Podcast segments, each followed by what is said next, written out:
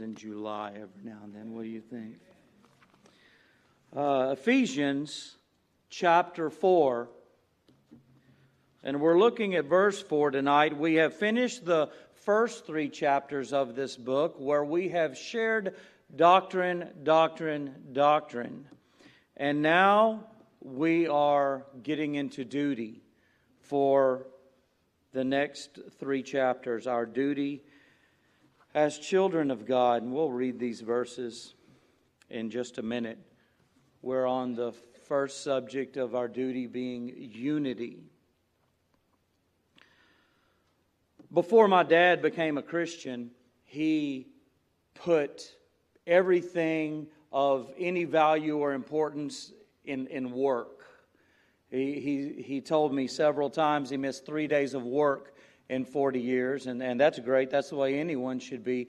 But it was just all about work with him to the point to where when he met another man, uh, one of the first things he would ask them is, what, do you, what kind of work do you do?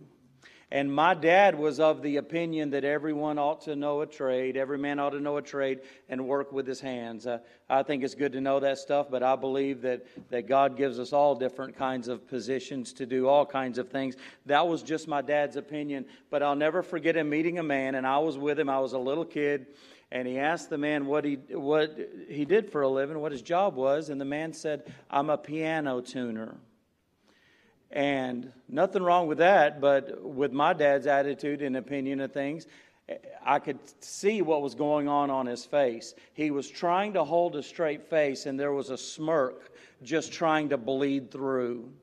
Maybe the man detected what my dad's attitude was. I don't know, but he wanted to let him know how good he was at his craft and the skill he had because he told my dad, You give me a tuning fork and you put 100 pianos in this room, and I will have them all at the same tune, the same harmony. I will have all of those pianos together. They could be all playing at the same time, and it's going to be the same tune. They're going to be in unity.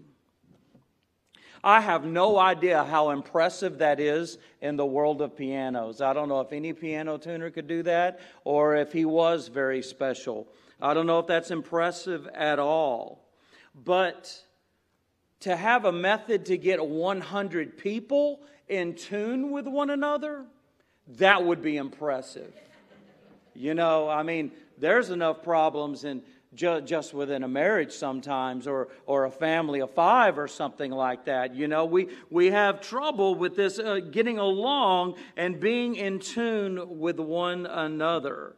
There are many people who, who struggle with this. We all struggle with this with one person or another.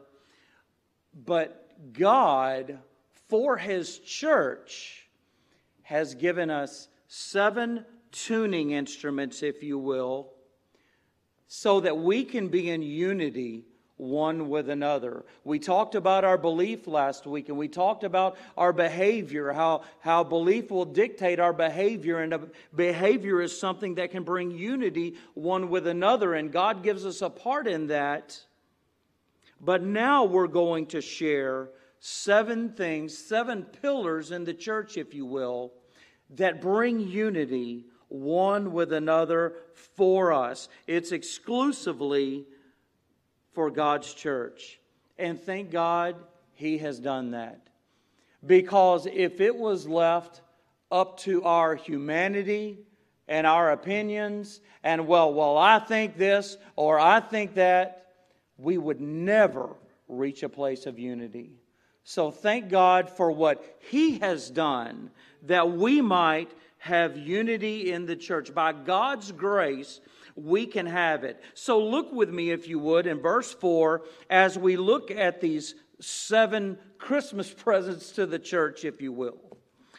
There is one body and one spirit, even as ye are called in one hope of your calling, one Lord, one faith, one baptism, one God and Father of all, who is above all and through all and in you all. These things come from the work of God's hand. We can't produce unity, but God produces unity through the things that He has given us.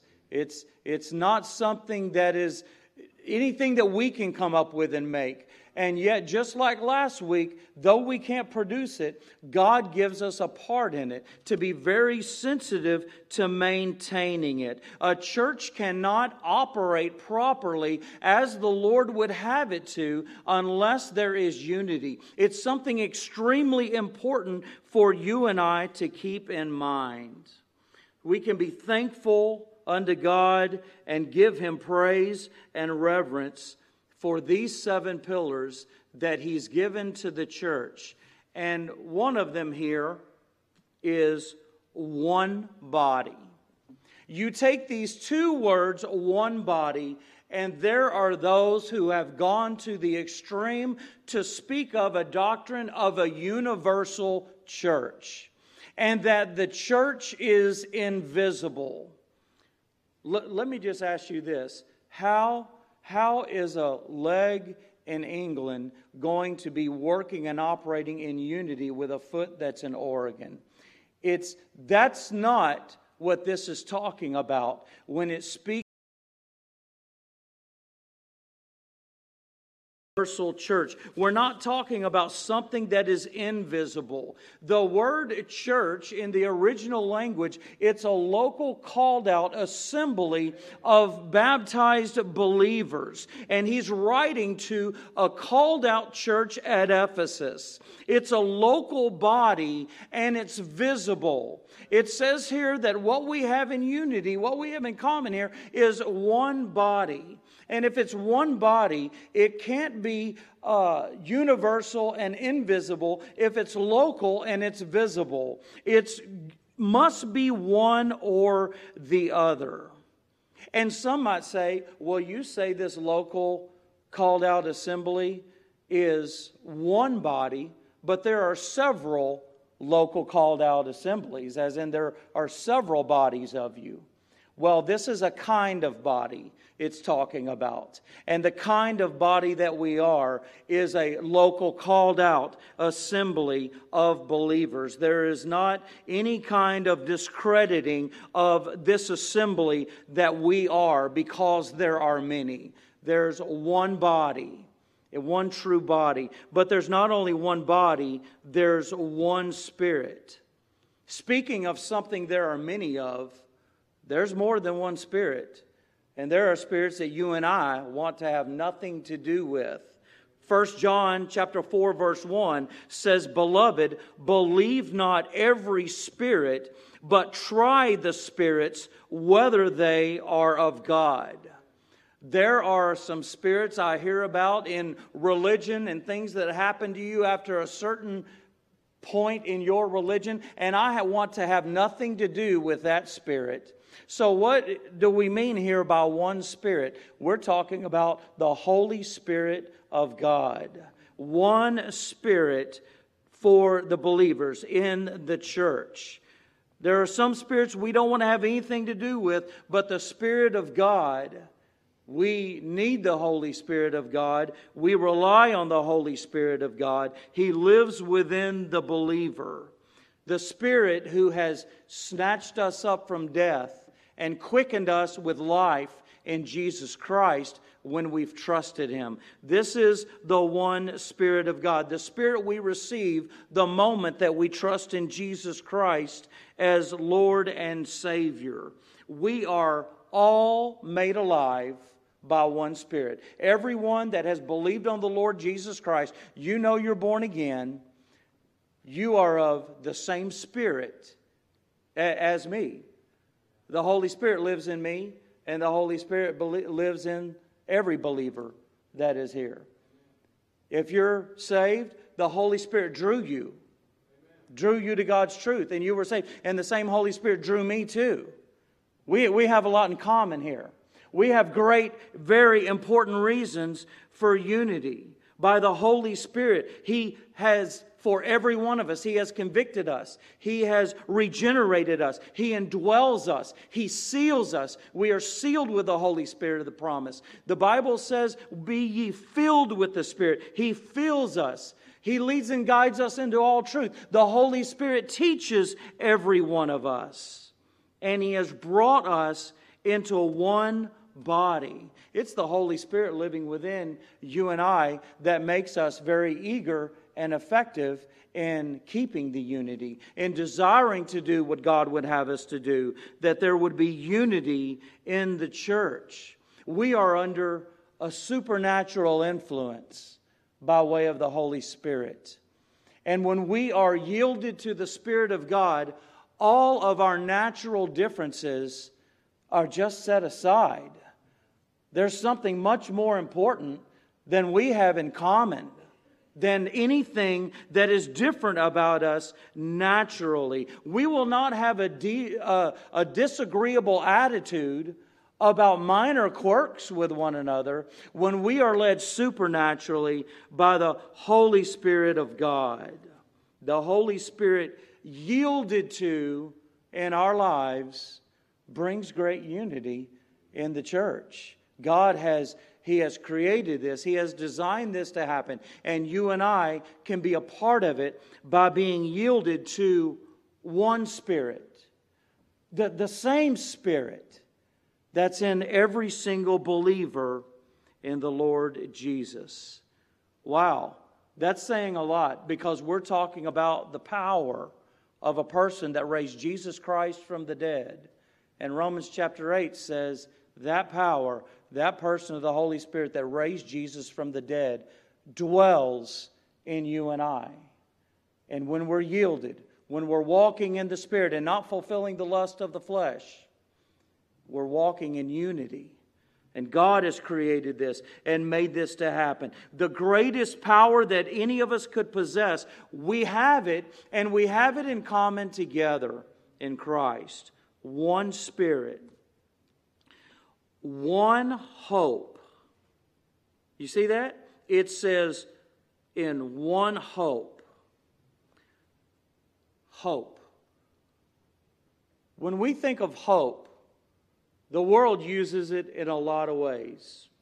But as we think of one hope here that we have as children of God, this is not a hope that we have to put effort into keeping. This is not a I hope so kind of thing. This is not the kind of situation where there's something we're trying to do and we hope it happens.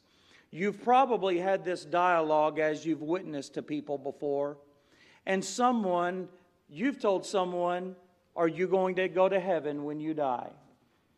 And what have they said? Within the top five answers, one of them is, I hope so. I hope so. There's a problem there because that hope isn't this one hope that's given to the church, that's given to the believers. It's not, I'm trying to get there. It's not, I hope so. It's not uncertainty. This hope is actually opposite of that. It is an expectation.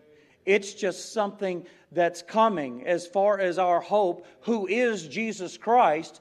Titus in Titus, it says he is our blessed hope.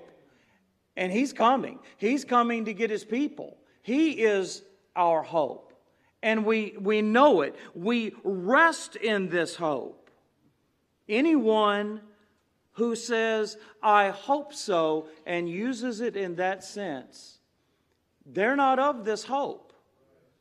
I don't know how it would come out of the mouth. Anything we might hope to get in this world or hope to keep in this world, there's no guarantee.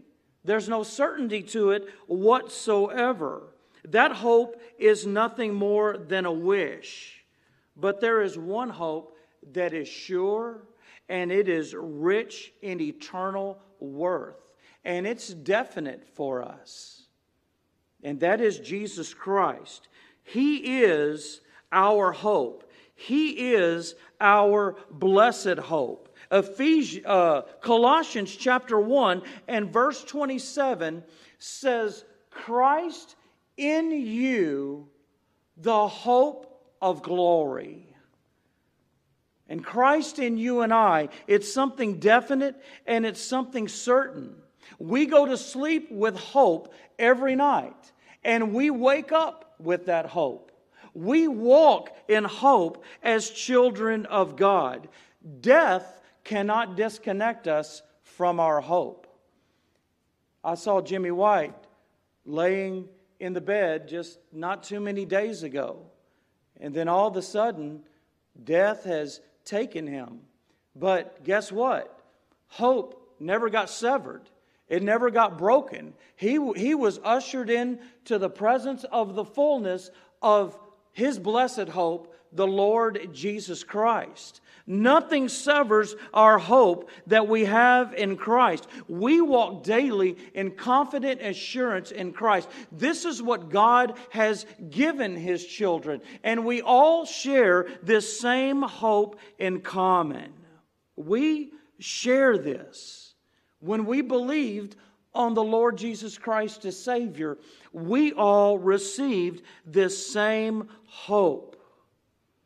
We have believed in Jesus Christ, and we believe what the Bible has told us about our Lord and Savior.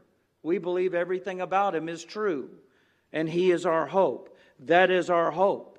He is the promise that has been given to every single one of us. And we hang on everything about Him as our hope. The same thing picks you and I up every day and propels us to continue on. In the midst of tragedy, in the midst of a dark day, in the midst of, of gloomy circumstances, we are able to keep on because of hope. You're able to press forward, and I'm able to press forward because we have the same thing in hope in our Lord. It picks every single one of us up. We are going to keep on keeping on until our blessed hope comes to the clouds to take us home. We're all going to be raptured the same way. We all have this in common one with another. We are looking for that blessed hope and the glorious appearing of the great God and our Savior, Jesus Christ. What a deep settled confidence that we share together, that we take throughout our lives every day that we have in common. One hope. How unifying is that when we consider what we all share together in that? How about one Lord? How about this as a unifying pillar for the people of God? Jesus says, All power in heaven and in earth is given unto me. He, Jesus, is Lord. He isn't just Savior, He's Lord. I've heard people speak of a Christian who's maybe walking wayward and away from the things of God, or maybe there's a great hypocrisy in their life, and someone would say of them, Well, Jesus is their Savior, but he's not their Lord. And I know what they, they mean by that, but that is actually not true because you can't separate Lord and Savior Jesus Christ. Anyone who is saved will acknowledge the Lordship of Jesus. In Romans chapter 10, the Bible says that if thou shalt confess with thy mouth the Lord Jesus and believe in thine heart that God hath raised him from the dead, thou shalt be saved. There is no separating Jesus as Savior from being Lord. He's boss. He's in charge. He's captain. He's master and he's teacher. Jesus is Lord. That speaks of authority of which there is none greater. There is no greater authority than the Lord Jesus Christ. Buddha just doesn't have it. Allah, he's not Lord. Muhammad, he's not Lord. Only Jesus is Lord. There is one Lord. And that's not for a certain group of people. That's not just for who hears it.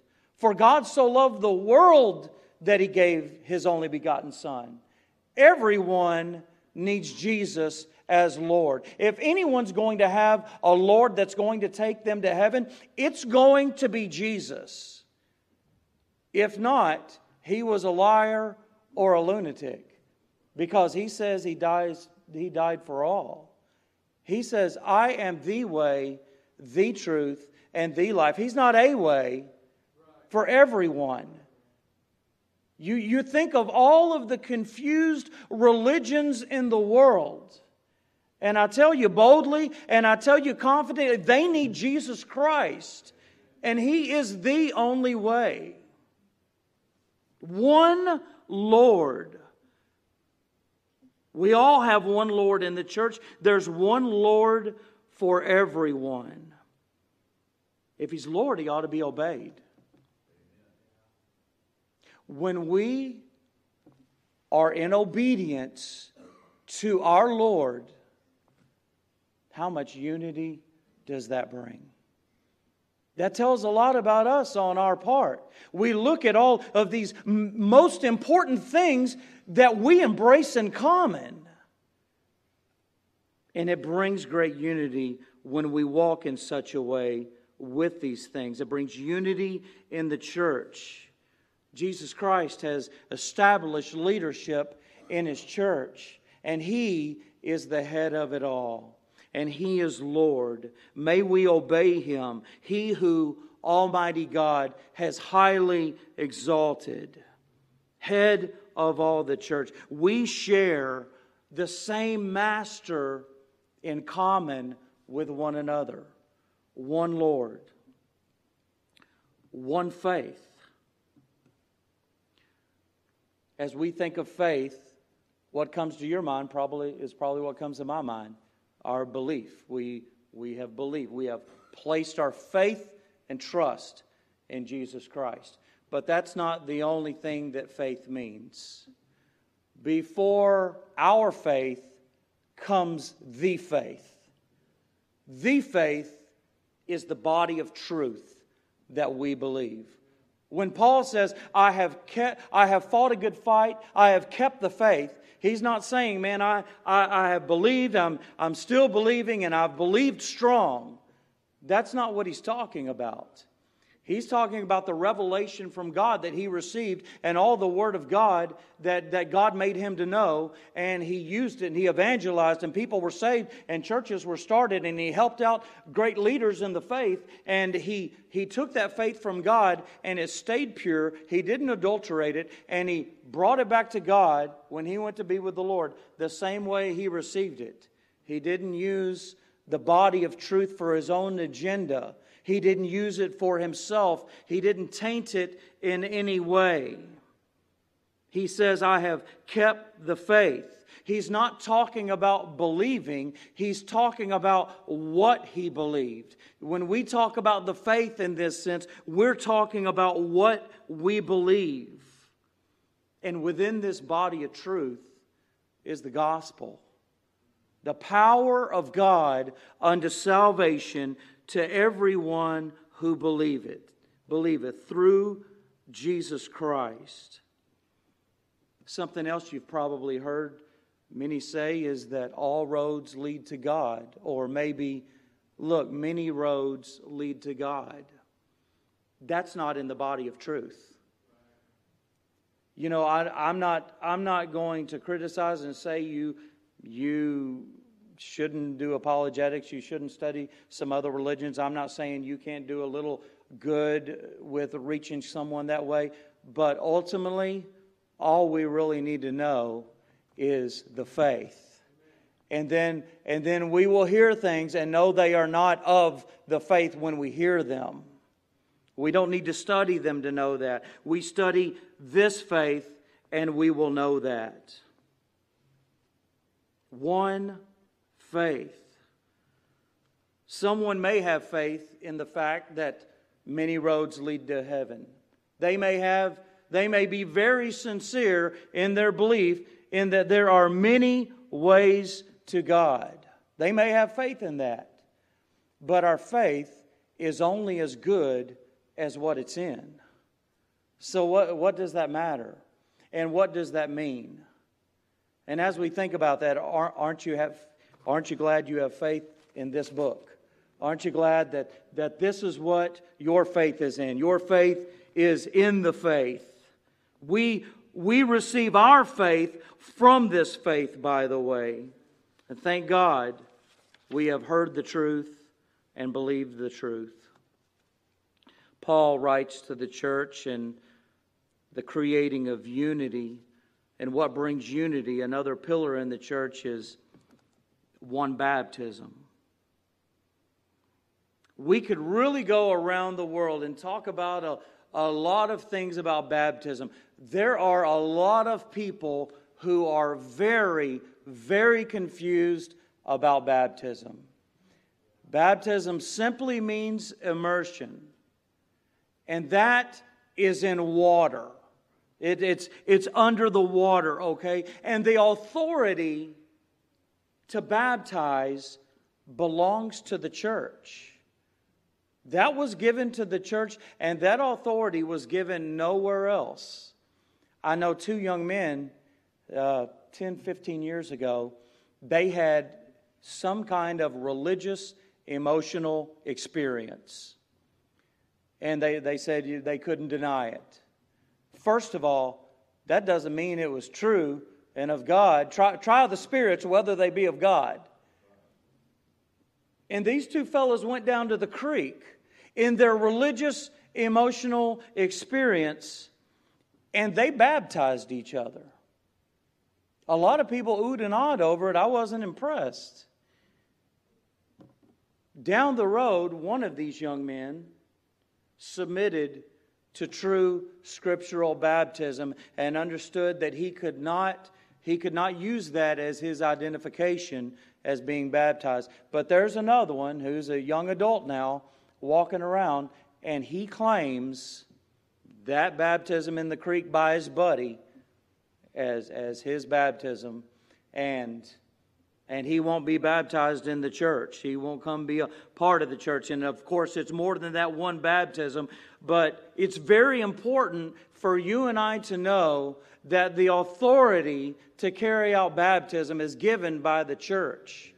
The preacher might go up in the baptistry and baptize a new believer, but the church votes for that to happen. The church is given the authority for that. Baptism is an outward thing, it's an outward illustrating of one's inner faith in the Lord Jesus Christ. It is not some inward spiritual work of the Holy Spirit.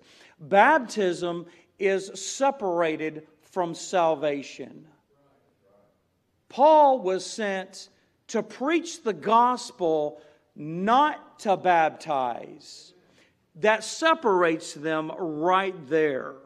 We've already shared one spirit. Now, this is one baptism, written to a local called out assembly of believers who are commissioned to go you therefore and teach all nations, baptizing them in the name of the Father and of the Son and of the Holy Ghost.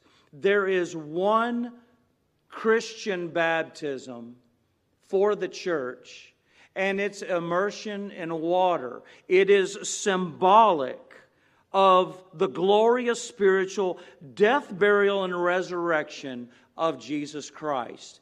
It is not part of salvation, but to come right after salvation. The first act of obedience would be great to be believer's baptism, to be baptized as a believer. To not be baptized after being saved, it is disobedience to the Lord. Jesus went to John the Baptist. He said, Baptize me. He said, What do you mean? You baptize me. And Jesus says, It becometh us to fulfill all righteousness. Jesus himself was baptized. Baptism doesn't save, but immediately after salvation, it is a beautiful, important moment of publicly identifying ourselves in Christ to the church.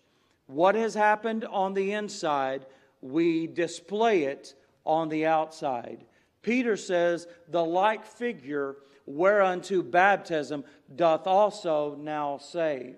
And a lot of people have made a big mess out of that verse. It made perfect sense when it was written at the time it was written. The like figure means an illustration, it means a picture. And so what he's saying there in 1 Peter 3:21 is that baptism is a picture of what saves you. And it's a beautiful outward ordinance that we all ought to be a part of after we're saved. There's one baptism. There's one God. One God and Father of all, who is above all and through all and in you all. I had an old running buddy before I got saved. And after coming to Christ, down the road, he heard about Jesus Christ and, and the salvation that he provided, that, that God gave his only begotten Son and that if we, we believe on him, we'll be saved. And my old buddy said, Let me say this. It's, it's good to have faith in something. I believe everyone needs a belief in something. And he didn't say these words, but I know what he meant. He said, as long as they're sincere about what they believe, I think they're going to be all right when they die. A couple of years later, that same friend was crying and weeping to the Lord to save him from his sins. And then he died 20, within 24 hours of that happening. I'm glad he didn't have faith in faith, but he came to faith in one God, the true and living God of our Lord Jesus Christ. There are others who have been worshiped as a God. There are others who claim to be a God. And they died and they're dead and they stayed dead. But our, our God rose from the grave. We have a true and a living God. He is the only God. He is the one God. I'm glad my friend abandoned his faith in faith for the one God. The God of the Bible is the one true God. And the world calls him God, not in the reverent, proper way, but the world refers to God as God. But the children of God get to refer him as Father. We don't just call him Father, he is our Father. By spirit of adoption, whereby we cry, Abba, Father, or Daddy, Father the relationship that we have with the one true God. I tell you what, there's none like him. There's none above him. There's no one equal to the one God. I know I know him. I'm glad you do too. Because there's only one that is true, and we share him in common. And there's no way to get away from him. Who would want to? His presence goes everywhere with us. One God and Father of all, who is above all and through y'all and in you all. His presence goes every single place we go. One God, one true God. If we would keep a grasp on that, that our God goes everywhere we go, how much better would things be for us? If we kept that in mind. How much greater would the unity be? There's no greater basis for unity than what we have simply shared here. This, this wasn't some three point sermon to preach with some big closing. It was simply the truth of the seven pillars in the church, the most important things that bring unity for you and I. No other institution has this ability. No other institution has this access except for the Lord's church. We have learned our doctrine. We are rich in the Lord Jesus Christ. and his rich people he has given duty to. The unity that he has provided for you and I, that we would be ever so sensitive to it, to realize that we are dysfunctional if we are not operating in unity. But the fact that we can, he has enabled us to and given us a part to be able to play in it. We're sensitive to many things as children of God. May we be ever so sensitive to the sweet unity and the amazing things that we all have in common one with another. Brother Rick Morris, would you close our Bible study in a word of prayer tonight, sir?